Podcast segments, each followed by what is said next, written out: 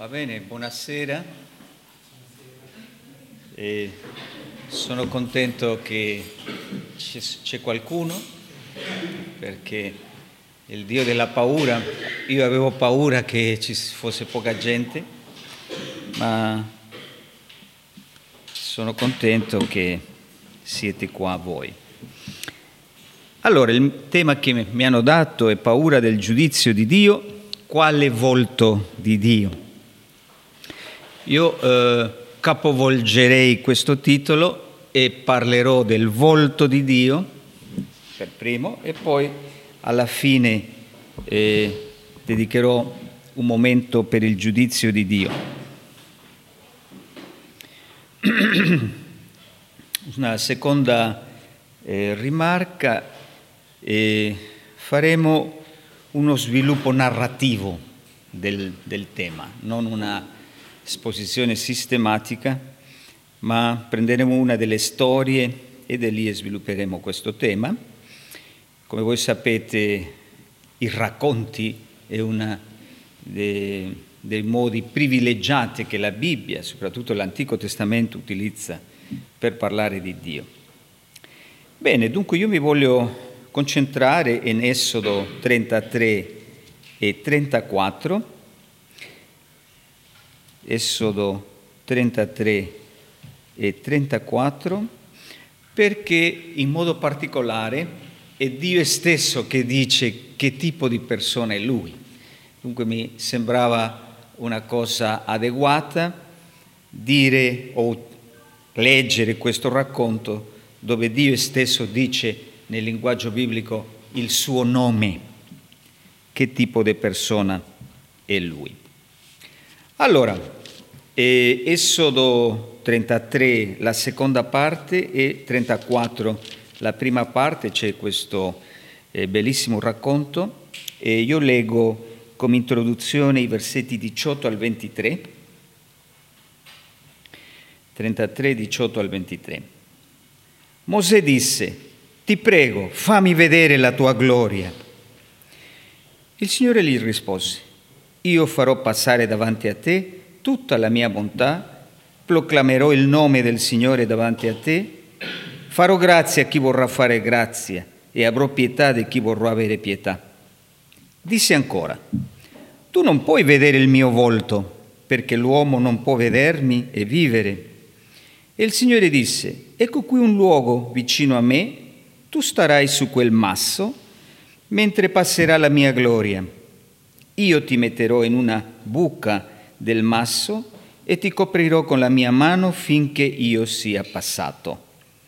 Poi ritirerò la mano e mi vedrai da dietro, ma il mio volto non si può vedere. Allora, eh, per essere onesti, anche eh, una parte di queste riflessioni sono state presentate in un culto di Villa Aurora, mi ricordo mezzo anni fa, qualcosa del genere, ma come era un culto eh, venerdì sera non, non ho detto tutto quello che c'era nei fogli, adesso vorrei dunque esporre tutta la riflessione. allora, per primo qui abbiamo la richiesta di Mosè. Mosè parla con Dio, Dio risponde, c'è un dialogo con Dio. Un dialogo, almeno nella, eh, nel capitolo 33, con tre battute, 12 al 14, 15 al 17 e 18 al 23, quello che abbiamo letto in questo momento. Qui c'è una gradazione. E il culmine è precisamente versetti 18 al 23, la terza battuta. Se voi fate attenzione, all'inizio Mosè parla molto e Dio risponde due frasi. Invece alla fine Dio si scatena, possiamo dire così, e comincia a parlare molto. Dunque c'è una specie di simmetria in questo dialogo. La richiesta di, Mos- di Mosè si può descrivere pure come una gradazione. Ogni volta chiede di più nel versetto 13, forse leggiamo i versetti 12-13 per vedere il contesto, Mosè disse al Signore, vedi, tu mi dici, fa salire questo popolo, però non mi fai conoscere chi manderai con me. Eppure hai detto, io ti conosco personalmente e anche hai trovato grazia agli occhi miei. Or dunque, se ho trovato grazia agli occhi tuoi, ti prego, fammi conoscere il tuo cammino. Questa versione traduce nel plurale le tue vie, ma letteralmente dice la tua via, affinché io ti conosca e possa trovare grazia ai tuoi occhi. Dunque comincia eh, parlando della voglia di conoscere il cammino di Dio, poi nei versetti 15 e 16 parla della presenza di Dio e poi nel versetto 18 fa la cosa più grande, mostrami la tua gloria, il kavot, eh? quelli che hanno fatto l'ebraico. E dunque c'è una richiesta che va in crescendo. Cominciamo con la prima richiesta. Voglio conoscere il tuo cammino o fammi conoscere il tuo cammino perché io possa conoscere te.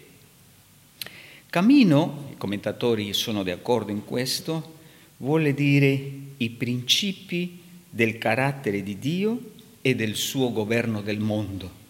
Quali sono questi principi che tu hai? Che tipo di governo del mondo fai te? È bello lo scopo che eh, Mosè si eh, mette a questa richiesta perché voglio conoscere te, fammi conoscere il tuo cammino affinché io ti conosca. Incredibile questa, questa richiesta, voglio conoscere te, essere in relazione con te, camminare con te. Dunque una richiesta meravigliosa che mostra una sette di Dio che è tipica degli uomini di Dio nella Bibbia. Poi la seconda richiesta, versetto 15, la tua presenza. Se la tua presenza non viene con me, non farci partire di qua. Qual era il problema, il contesto? Perché fa questa richiesta? Perché se noi andiamo all'inizio del capitolo, il versetto 3, Dio aveva detto una brutta cosa a Mosè e a Israele Parla dell'angelo, dice, egli vi condurrà in un paese dove scorre latte e il miele, ma io non salirò in mezzo a te, perché sei un popolo dal collo duro e potrei anche sterminarti lungo il cammino. Qui siamo dunque eh, nel peccato del vitello d'oro e Dio a spintone accede andare con il popolo, ma dice non troppo vicino perché e non ci abbiamo capito bene. E dunque qua Mosè in questo contesto dice se tu non vieni con noi non vale la pena partire. E il dono più grande di Dio è Dio stesso, la comunione con Lui.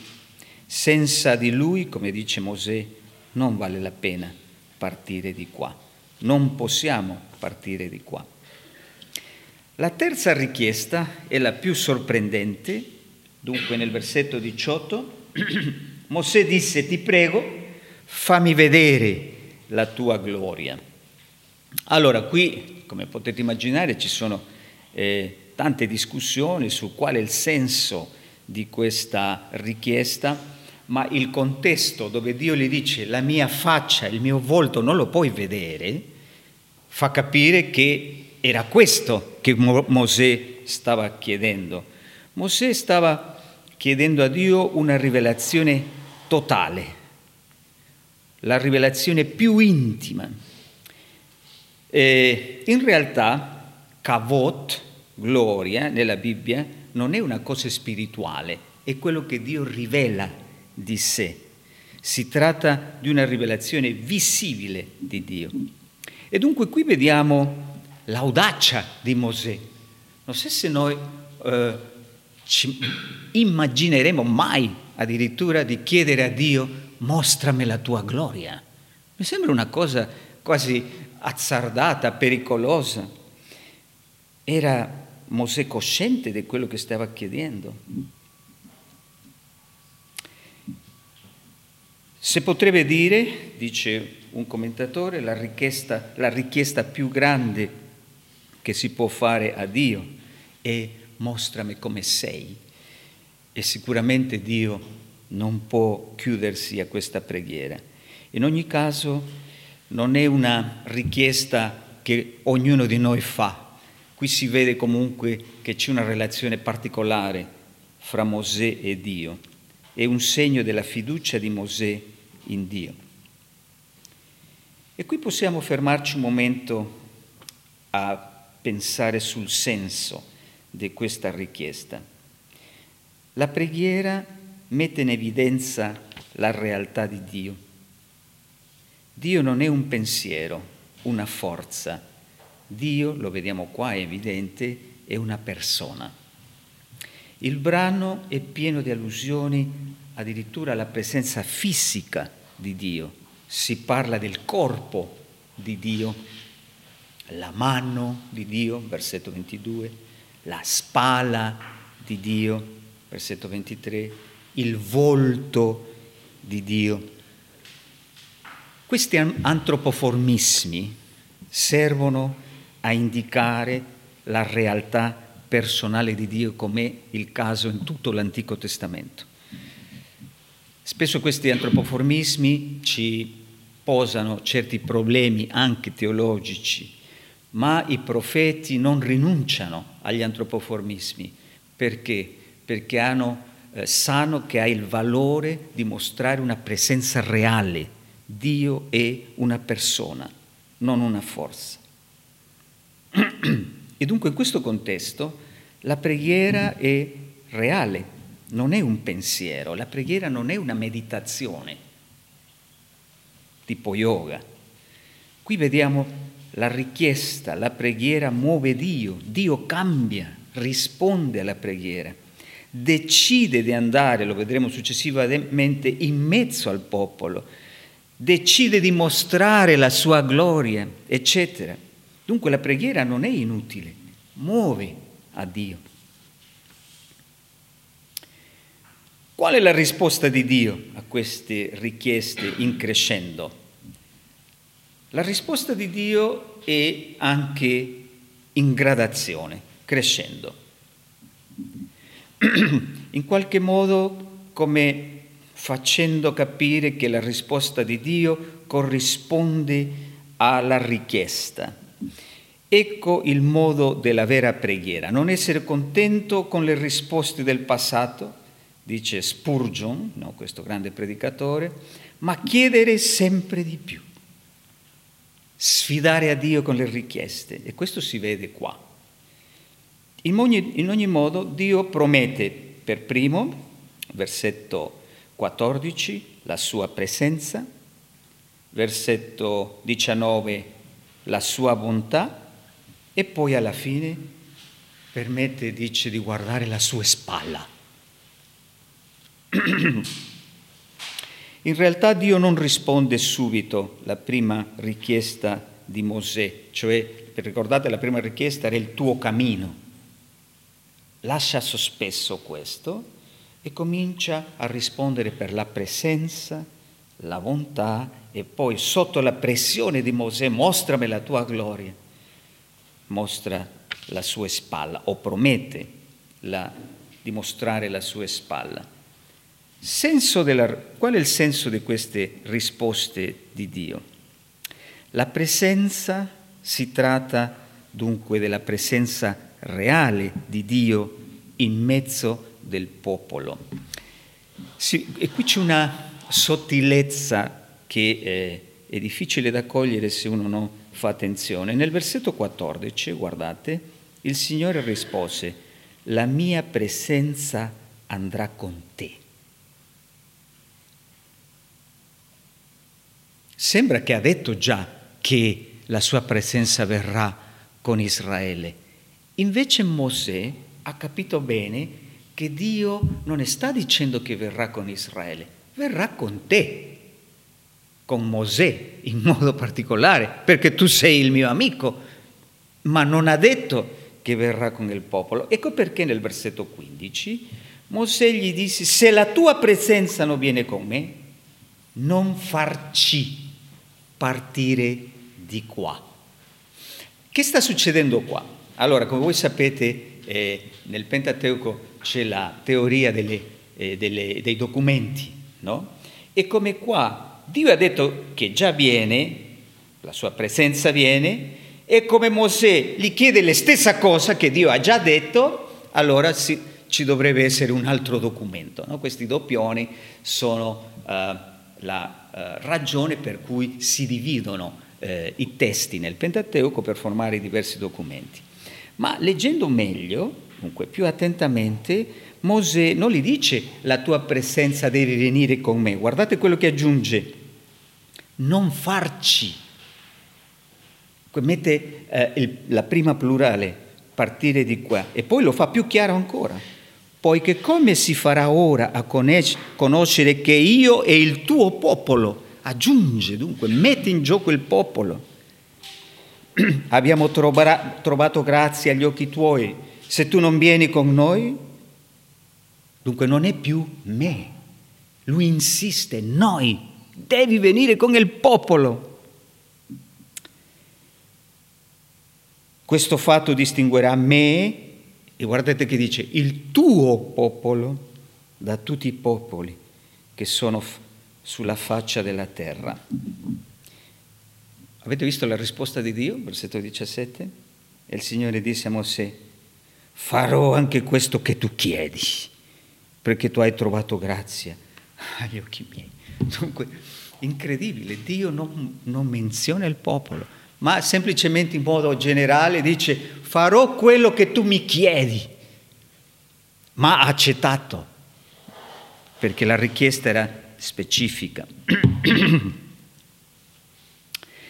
La seconda risposta è dunque quella che Dio dà quando Mosè gli dice mostrami la tua gloria. E nel versetto 19 lui risponde, io farò passare davanti a te tutta la mia bontà e proclamerò il nome del Signore davanti a te. Dunque, invece della gloria, il kavot, Dio le dice, io farò una cosa che è equivalente, non completamente, ma equivalente. Io farò passare la mia bontà. Ti parli, proclamerò il mio nome eh, come voi sapete, nome nella Bibbia parla della persona stessa, dunque Dio proclama il suo nome nel senso proclama che tipo di persona è Lui. Si tratta dunque di un insegnamento diretto, Dio stesso dice qual è il suo carattere. E poi possiamo dire che la gloria di Dio è la sua bontà. Lui è un Dio buono. Questo è il suo nome. In ogni caso, questa bontà di Dio, che è proclamata da Lui stesso, è il centro della risposta di Dio a Mosè. E questo si vede, perché questo è un annuncio, è nel capitolo 34. Lui dice farò passare, proclamerò la mia bontà. Sta annunciando quello che farà. E questo succede nel capitolo 34, che vedremo successivamente, dunque nel celebre testo dove lui passa eh, dinanzi Mosè e proclama il suo nome. E lì in questo, in questo testo, d'Esodo 34, non si parla di vedere Dio che lo ha nascosto in un masso, eccetera, niente, solo si parla della proclamazione. E questo conferma che Dio e la Bibbia vogliono concentrare la rivelazione di Dio nella proclamazione, dunque in quello che ha sentito Mosè, non in quello che ha visto. Anche perché nel capitolo 34 non si parla della visione di Dio, di nuovo qua la teoria dei documenti, come io dico ai miei studenti, fa la festa. Eh? Qui non c'è, allora è un altro documento, ma avete capito, sono cose complementari che eh, nella realizzazione dell'annuncio si sottolinea un elemento, ma non perché è un documento differente necessariamente, ma perché c'è una, uno scopo teologico, si vuole sottolineare un elemento. E poi eh, nel versetto 33 si parla della risposta più forte, se vogliamo così, in questo contesto, dove dice, leggiamo dal versetto 21, ecco qui un luogo vicino a me, tu starai su quel masso, mentre passerà la mia gloria, io ti metterò in una buca del masso e ti coprirò con la mia mano, finché io sia passato. Poi ritirerò la mano e mi vedrai da dietro, ma il mio volto non si può vedere. Dunque, voi vedete qua, Dio arriva alla rivelazione fisica di sé. E qui possiamo già chiederci perché Dio va fino lì. Proclamare la sua bontà non era sufficiente? Che genere di Dio è questo che sembra rispondere anche ai capricci dei suoi figli? In ogni caso, Dio lascia vedere il più possibile di sé a un umano. E questo il racconto lo chiama la sua spalla, è un'immagine. Non è necessariamente che Dio ha la sua spalla, ma vuole dire un riflesso della sua presenza uno splendore lontano della sua gloria. Qui possiamo fermarci un momento per riflettere. Il brano non parla soltanto della bontà di Dio, la mostra in azione. Dio è un Dio buono che risponde il più possibile alla richiesta di Mosè fino al punto di lasciar vedere la sua spalla. Ecco il fondamento della preghiera. Dio nel suo amore si lascia influenzare dalle nostre preghiere. Lui ha già previsto nel suo amore uno spazio per le nostre preghiere nel suo governo del mondo. Dio rivela la sua gloria, nel suo amore lui vuole essere visto vuole essere riconosciuto, vuole essere capito, vuole camminare con noi. Ecco il Dio di Mosè, il Dio di Israele, un Dio che vuole entrare in relazione con l'umanità.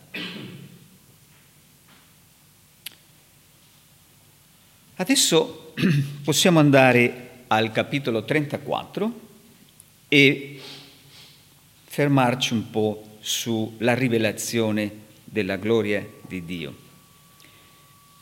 Il contesto più largo ci mostra che non è la prima volta che Dio mostra la sua bontà. La sua bontà si era già mostrata nella liberazione dall'Egitto, per esempio, la liberazione di un popolo di schiavi. Nel contesto culturale dell'epoca questo era un controsenso. Perché liberare gli schiavi? Qui nasce, come me l'ha detto in modo drammatico un rabbino a Bologna, l'idea della libertà. Eh, tanti anni fa, adesso saranno 14, 13 anni, eh, Franco Evangelisti era in quell'epoca ancora a Bologna e mi ha invitato a fare una conferenza doppia con il rabbino di Bologna e dovevamo parlare di eh, Testamento o la Bibbia secondo l'ebraismo o secondo eh, dunque l'Aventismo in questo caso. E dunque, eh, per cortesia, ha parlato prima il rabbino, ha detto poche cose, no? non, ha insistito molto. Invece io mi avevo preparato, ho detto, Aventismo parla della Bibbia il sabato per primo, no? Eh, parla del messianismo, eh, non mi ricordo altre cose, erano tre cose, comunque quando ho cominciato a parlare del sabato che è importante, vedevo che il rabbino cominciava a, a muoversi lì eh, nella sua sedia, eh, perché lui aveva detto troppo poco. E questo è, è, è, caratteristico. Gli ebrei non si spingono quando eh, non capiscono che c'è qualcuno che le capisce e dicono le cose generali. Ma se tu entri in dialogo allora lì reagiscono. E poi ho detto le mie cose dei profeti, no? del, del, regno di Dio, non ho parlato del ritorno di Gesù perché questo non sarebbe in questo caso eh, pertinente, dunque del regno di Dio, dei profeti, dunque ogni volta si muoveva di più il rabbino lì. E, e dunque alla fine Franco che ha visto questo, perché normalmente non le toccava parlare più, si doveva passare alle domande, allora eh, sembra che il rabbino vuole dire qualcosa, le ha dato la parola, è venuto un fiume, uè, tutte le cose sul sabato, e fra tante cose che ha detto, che poi mi hanno sorpreso, una di quelle che mi ha colpito di più, ha detto, con Israele nasce il concetto di libertà. Io mi stavo cadendo dalla sedia, perché in quel momento non aveva pensato a questo con Israele nasce il concetto di libertà. Poi pensando, è vero, in quella epoca libertà, ma chi sapeva che c'era la libertà? E questo a noi ci sfugge perché siamo abituati al concetto di libertà. Con la rivoluzione francese, eh, libertà, fraternità, eccetera, beh, per noi è una cosa normale. Nell'antichità non era così. Liberare gli schiavi, e perché liberarli? Stanno bene così. E dunque qui viene questo concetto nella bontà di Dio. Dio ha liberato il suo popolo, addirittura il sabato, come voi sapete nella versione di Deuteronomio 5, è una commemorazione della liberazione, anzi della pratica della liberazione, perché dice tu devi dare al tuo servo, alla tua serva, anche di riposarsi. Non, dire, non dice di andare in chiesa, è, è un messaggio sociale di riposarsi. Dunque Dio ha mostrato la sua bontà già nella liberazione da un popolo di schiave. Dio ha mostrato la sua bontà nell'amicizia con Israele. Che cos'è l'alleanza? Quello che io considero, ma tutti gli studiosi considerano il centro del pensiero, della vita piuttosto dell'Antico Testamento. Che cosa è? È la partecipazione di Israele al progetto di Dio per il mondo. Questa è l'alleanza. L'alleanza significa Dio si abbassa, perché Dio perché deve fare alleanza? Teoricamente che cosa guadagna Dio con l'alleanza? Lui si ferma e dice adesso cammineremo assieme. Dunque Dio si abbassa, evidentemente. Ma dall'altro lato è una promozione dell'uomo. Tu non sei uno che non sa fare le cose, non sei un bambino. Io eh, andrò di qua e tu vieni accanto a me, faremo le cose assieme. Questa è l'alleanza e come voi vedete è una cosa più grande ancora che la liberazione. Partecipare, collaborare al progetto di Dio per il mondo. E dunque in questo contesto grande, perché qui siamo nel Monte Sinai ancora, viene eh, anche il bisogno della misericordia di Dio. Il contesto qua, come voi lo sapete, Israele aveva rotto l'alleanza con il vitello d'oro. Non era ancora finita completamente di celebrarsi l'alleanza, Mosè ancora, eh, eh, hanno già rotto l'alleanza con il vitello d'oro. Ma in questa rivelazione che viene dunque dopo il peccato, Dio promette la sua presenza a un popolo peccatore, non più a un popolo. Guardate come eh, Mosè approfitta di questa rivelazione nel capitolo 34, versetti, eh, quando ha finito dunque di rivelare il suo nome, versetto 8, 34, 8 dice, Mosè subito si inchinò fino a terra e adorò, poi disse, ti prego Signore, se ho trovato grazia agli occhi tuoi. Vedete come quasi quasi Mosè lo ricatta, perché lui sa che Dio e Mosè sono amici. Io ho trovato grazia, ma se veramente ho trovato grazia ai tuoi occhi, venga il Signore in mezzo a noi. E la ragione che dà è un po' strana, perché questo è un popolo dal collo duro. Dovrebbe dire perdonaci, eh, fatto... ma gli dice siamo un popolo di collo duro. e dunque perdona le nostre iniquità e il nostro peccato e prendici come la tua eredità. E dunque la richiesta di Mosè ha capito molto bene che Dio dice un Dio di perdono, lo vedremo adesso successivamente, che perdona il peccato, la ribellione. E allora Mosè lo, si attrappa a questo e dice, Signore, siamo di collo duro, ma tu l'hai detto. Vieni in mezzo ad un popolo di peccatori, perché tu lo hai detto. Ecco dunque la bontà, possiamo dire così, massima di Dio, la sua amicizia con un popolo di peccatori. L'avete capito? Siamo già nel Vangelo. Il Vangelo ci dice che Dio ci perdona e che ci dà uno spazio accanto a Lui. Dio ci perdona in Gesù. Gesù ci dà un posto accanto suo nella missione per il mondo. Ma parliamo brevemente dell'avvenimento, per non allungare. Eh, Dio non solo promette, ma realizza la sua promessa. Io leggo brevemente questi celebri versetti, capitolo 34, 5 al 7, che dicono così. Il Signore discese sulla nuvola, si fermò con lui e proclamò il nome del Signore. È Dio stesso che parla. Il Signore passò davanti a lui e gridò, Yahweh, Yahweh, il Signore, il Signore, Dio misericordioso e pietoso, lento all'ira, ricco in bontà e fedeltà, che conserva la sua bontà fino alla millesima generazione, che perdona l'iniquità, la trasgressione e il peccato, ma non terrà il colpevole per innocente, che punisce l'iniquità dei padri sopra i figli e sopra i figli dei figli fino alla terza e alla quarta generazione. Dunque, come dicevamo, Dio non rimane nella promessa, realizza quello che lui ha promesso in più. Se noi continuiamo a leggere il capitolo 34, si tratta del rinnovamento dell'alleanza. Lì guardate già il versetto 10, subito la, eh, la prima scena dice, ecco io faccio un'alleanza farò davanti a tutto il popolo le meraviglie. E nel versetto 27 continua. Dunque praticamente eh, possiamo dire che ci sono due grandi testi sull'alleanza. Uno è Esodo 20 al 24, che è quello che conosciamo di più, ma quello che conosciamo di meno è, ma è molto importante, è Esodo 32 al 34.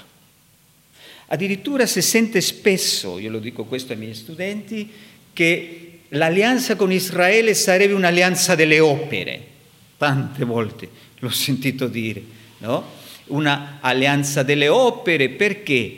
Perché Israele ha detto faremo quello che Dio ha detto. Che è successo? Ha, l'alleanza delle opere. Invece il Vangelo è l'alleanza della grazia.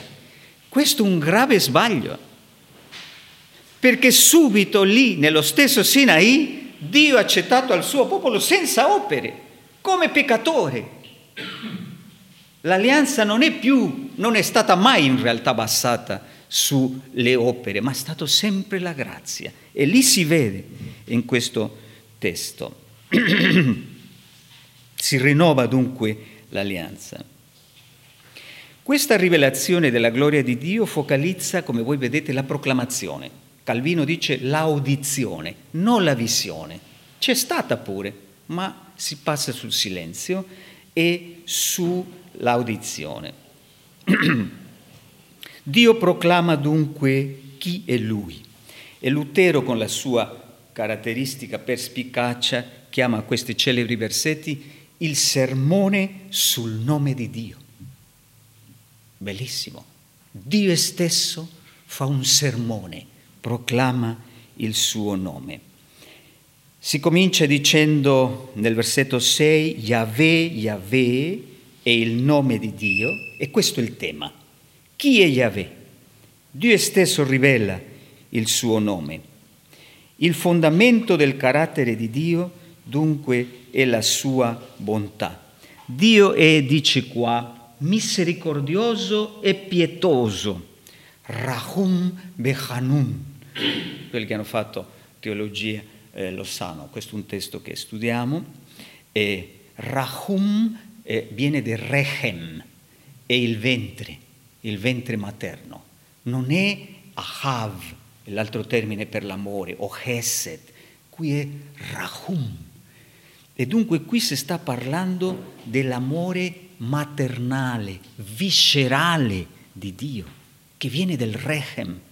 Per, per farvi capire questo possiamo andare al celebre testo di Isaia eh, 49, dove voi conoscete il versetto 15, se non mi sbaglio, o giù di lì, dice dimenticherà la mamma di il suo bambino, del suo di amare, e lì si utilizza questo verbo, di avere pietà, di avere questa, questo amore viscerale per il suo figlio, io non mi dimenticherò. Dunque lì vedete un altro testo dove si utilizza questo termine. Questo è importante anche per una teologia femminista, se vogliamo così, di Dio, che Dio utilizza anche caratteristiche femminili, femminile, eh, perché anche bisogna sottolineare che l'amore della mamma non è solo del cuore, questo le mamme che sono presenti lo sanno meglio di me, quando qualcosa succede al figlio eh,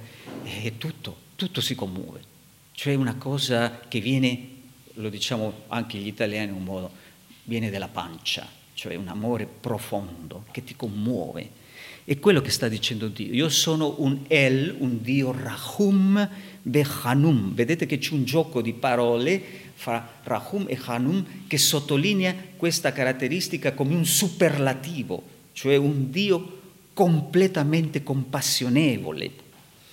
Poi parla che è lento all'ira. Letteralmente lì si dice che lungo di faccia, lungo delle due fosse nasali, letteralmente. Dunque è un antropoformismo.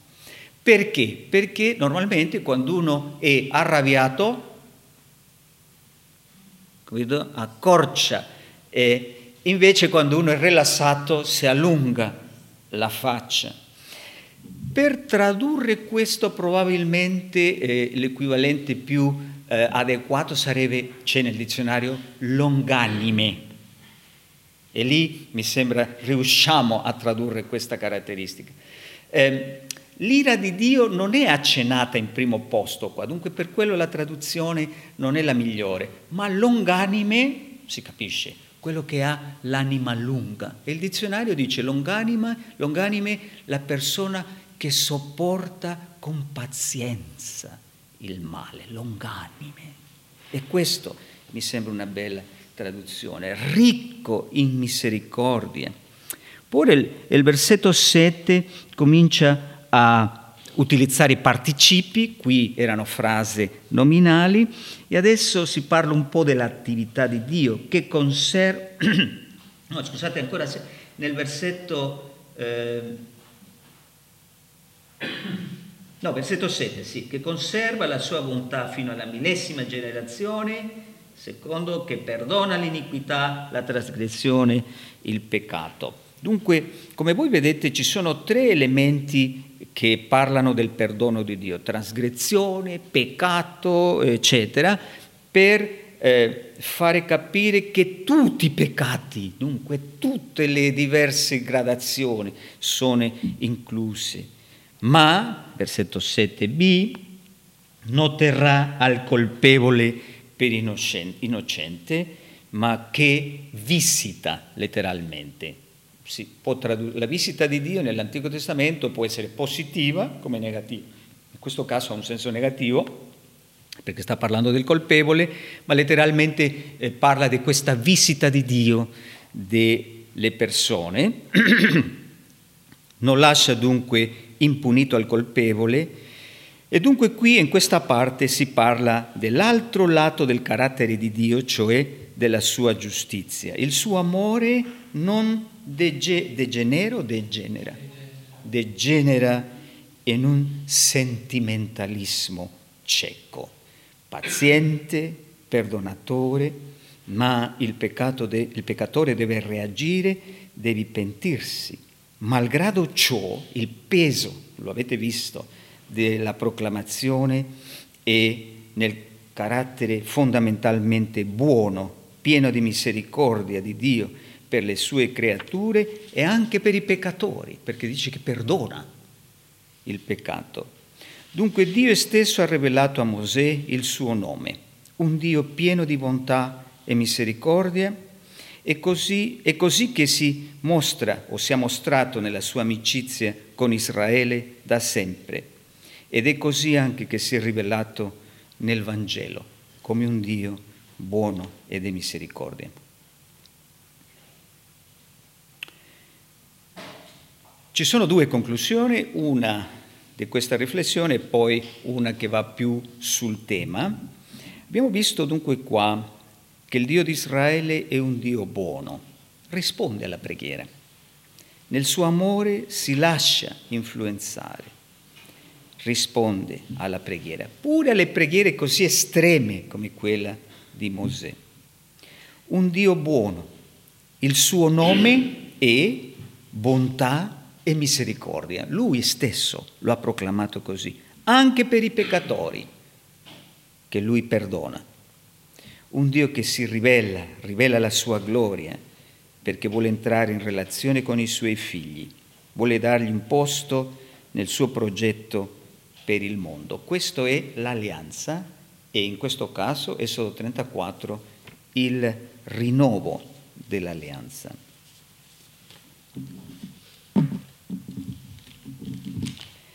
Questo punto dobbiamo fare una riflessione teologica.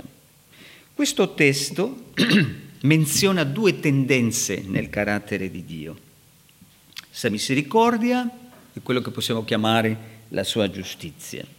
Non è l'unico. Nel caso del secondo comandamento eh, succede la stessa cosa solo che in modo rovesciato. Un Dio geloso che visita, no? giudica e che, un altro participio, fa misericordia alla millesima generazione. Dunque, solo che, secondo il contesto, nel secondo comandamento, come un avvertimento, si sottolinea più questa parte della giustizia, ma qui, nel contesto del peccato di Israele, viene completamente fuori, è il fondamento del carattere di Dio, la sua misericordia, ma anche la sua giustizia. Dunque, fondamentalmente Dio è descritto nel, nella Bibbia, nell'Antico Testamento, come un Dio di amore e misericordia, ma senza lasciare perdere l'altra parte che possiamo definire in modo generale come la sua giustizia. E dunque questo è interessante perché nello stesso momento che Dio proclama il suo amore, proclama la sua giustizia. E dunque questo lo possiamo definire con un celebre articolo, celebre per me, non so quanto lo conoscono gli altri, di Emanuele Levinas, eh, un bellissimo saggio in difficile libertà. Lui dice l'amore divino nella Bibbia è un amore complesso, dove l'amore, la misericordia, la grazia sono collegati alla giustizia.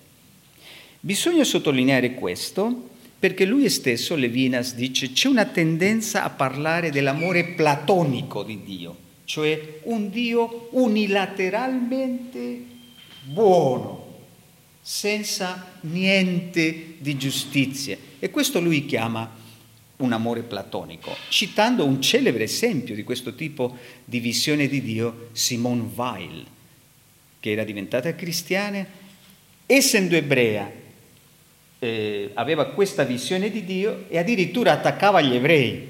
Questo mistero, io non ho letto Simone Weil, ma Levinas menziona questo.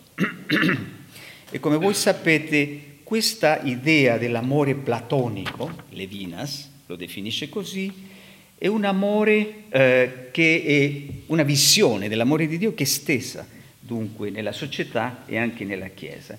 L'amore platonico significa un amore teorico, astratto, disincarnato, completamente purificato di ogni contatto con il male. Ecco perché è platonico.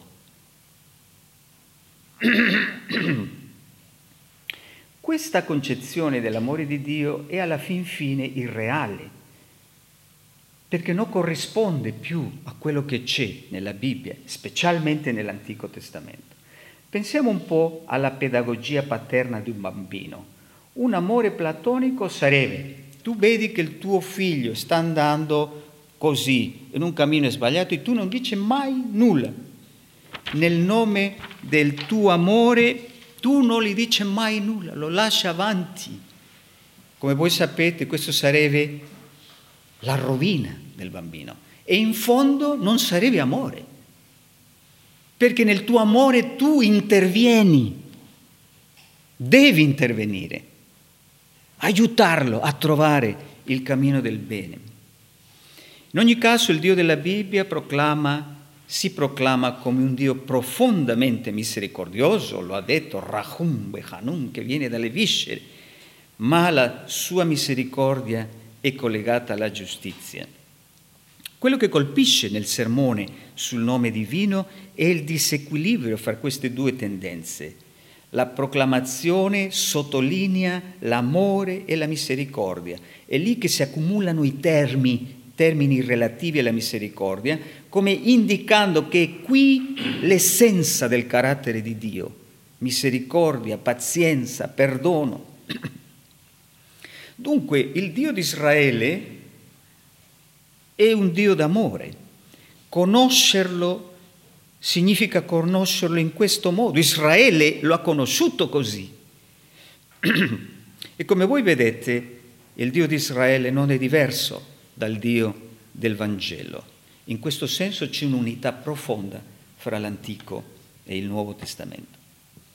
Ma il Nuovo Testamento capito bene, e adesso non voglio asserdarmi troppo, perché San Filippo qua eh, possiamo... che vuole dire capito bene?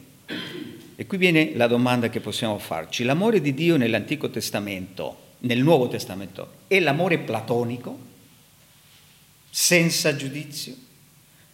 o è l'amore complesso di cui parla Levinas? O forse in un linguaggio biblico possiamo parlare dell'amore santo, l'amore biblico.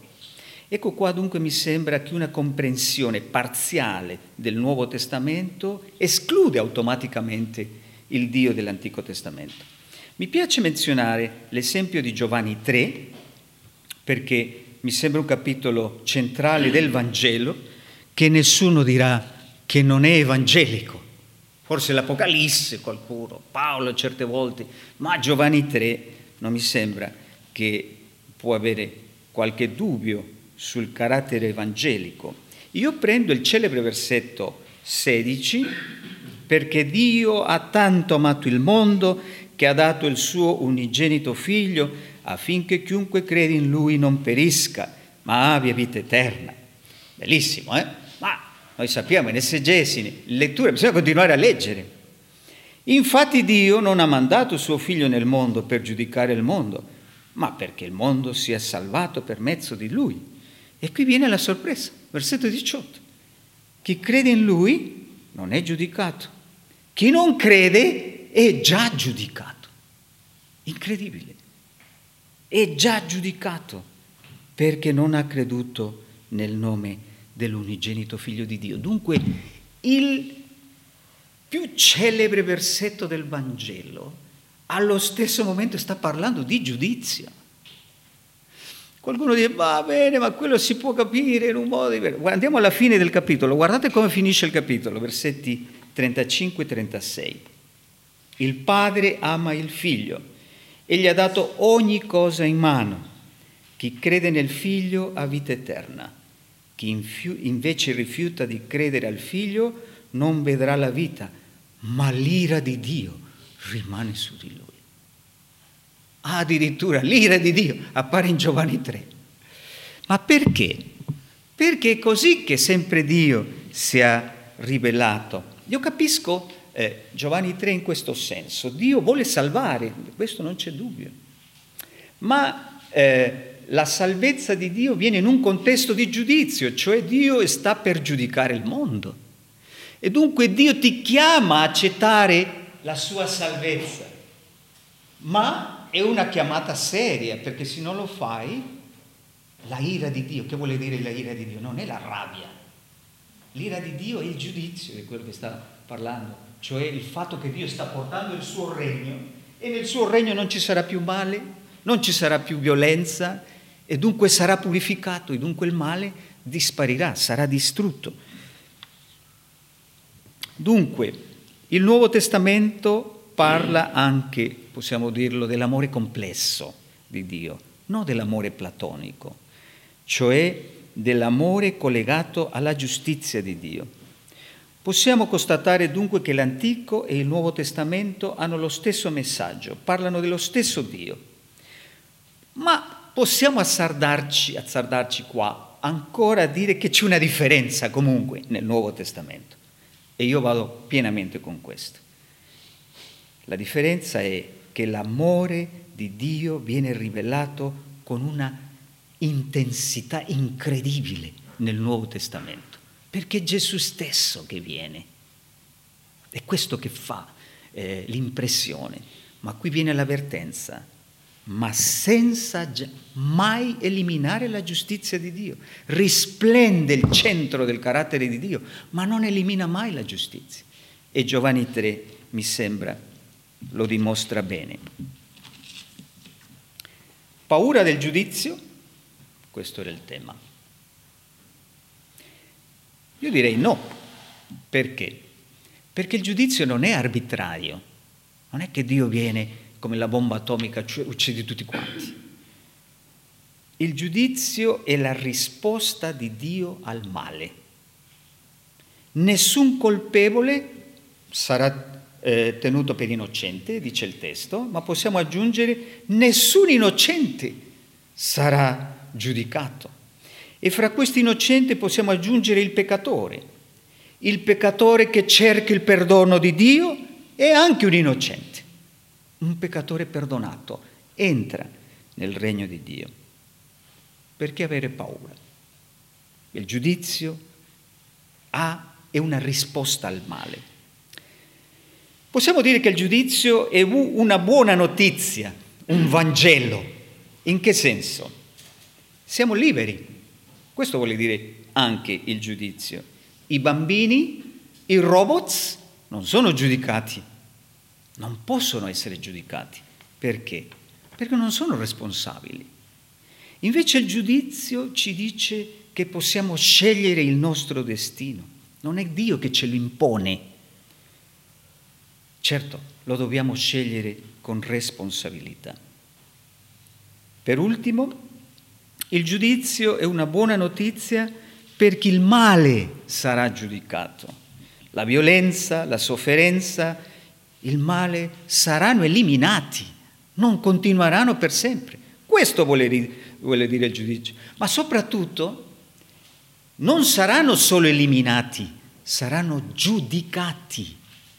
E qui con il corso del terzo anno che stiamo facendo Daniele, in Daniele 7 si vede, le bestie vanno nella terra, una più brutta dell'altra, eh, per descrivere il potere arbitrario, le bestie che sbranano e che succede? Repentinamente, plop, una scena di giudizio. I libri sono aperti, si siedono, è una scena incredibile. Perché quando tu pensi a Hitler, a Stalin, a tutti i grandi dittatori, massacratori della storia, tu pensi non c'è giudizio. Ma lì la scena dice c'è un giudizio. È un, è un Vangelo, cioè il male sarà giudicato, eliminato, soprattutto perché si aprono i libri per giudicare alle bestie, eccetera. Perché? Perché deve essere smascherato. Dio non distrugge, giudica. Qual è la differenza di distruzione e giudicare? Che si aprono i libri e si dice se le bestie o il piccolo corno stavano facendo male o bene. Sono smascherate come mali e dopo che succede questo sono distrutti. Dunque il male, prima di essere distrutto, è smascherato come male, come nocivo. E dunque possiamo dire che il giudizio è il Vangelo che Dio nel suo tempo giudicherà il male, purificherà il mondo e porterà il suo regno. io mi azzarderei più che paura, possiamo, dobbiamo avere gioia di questa prospettiva.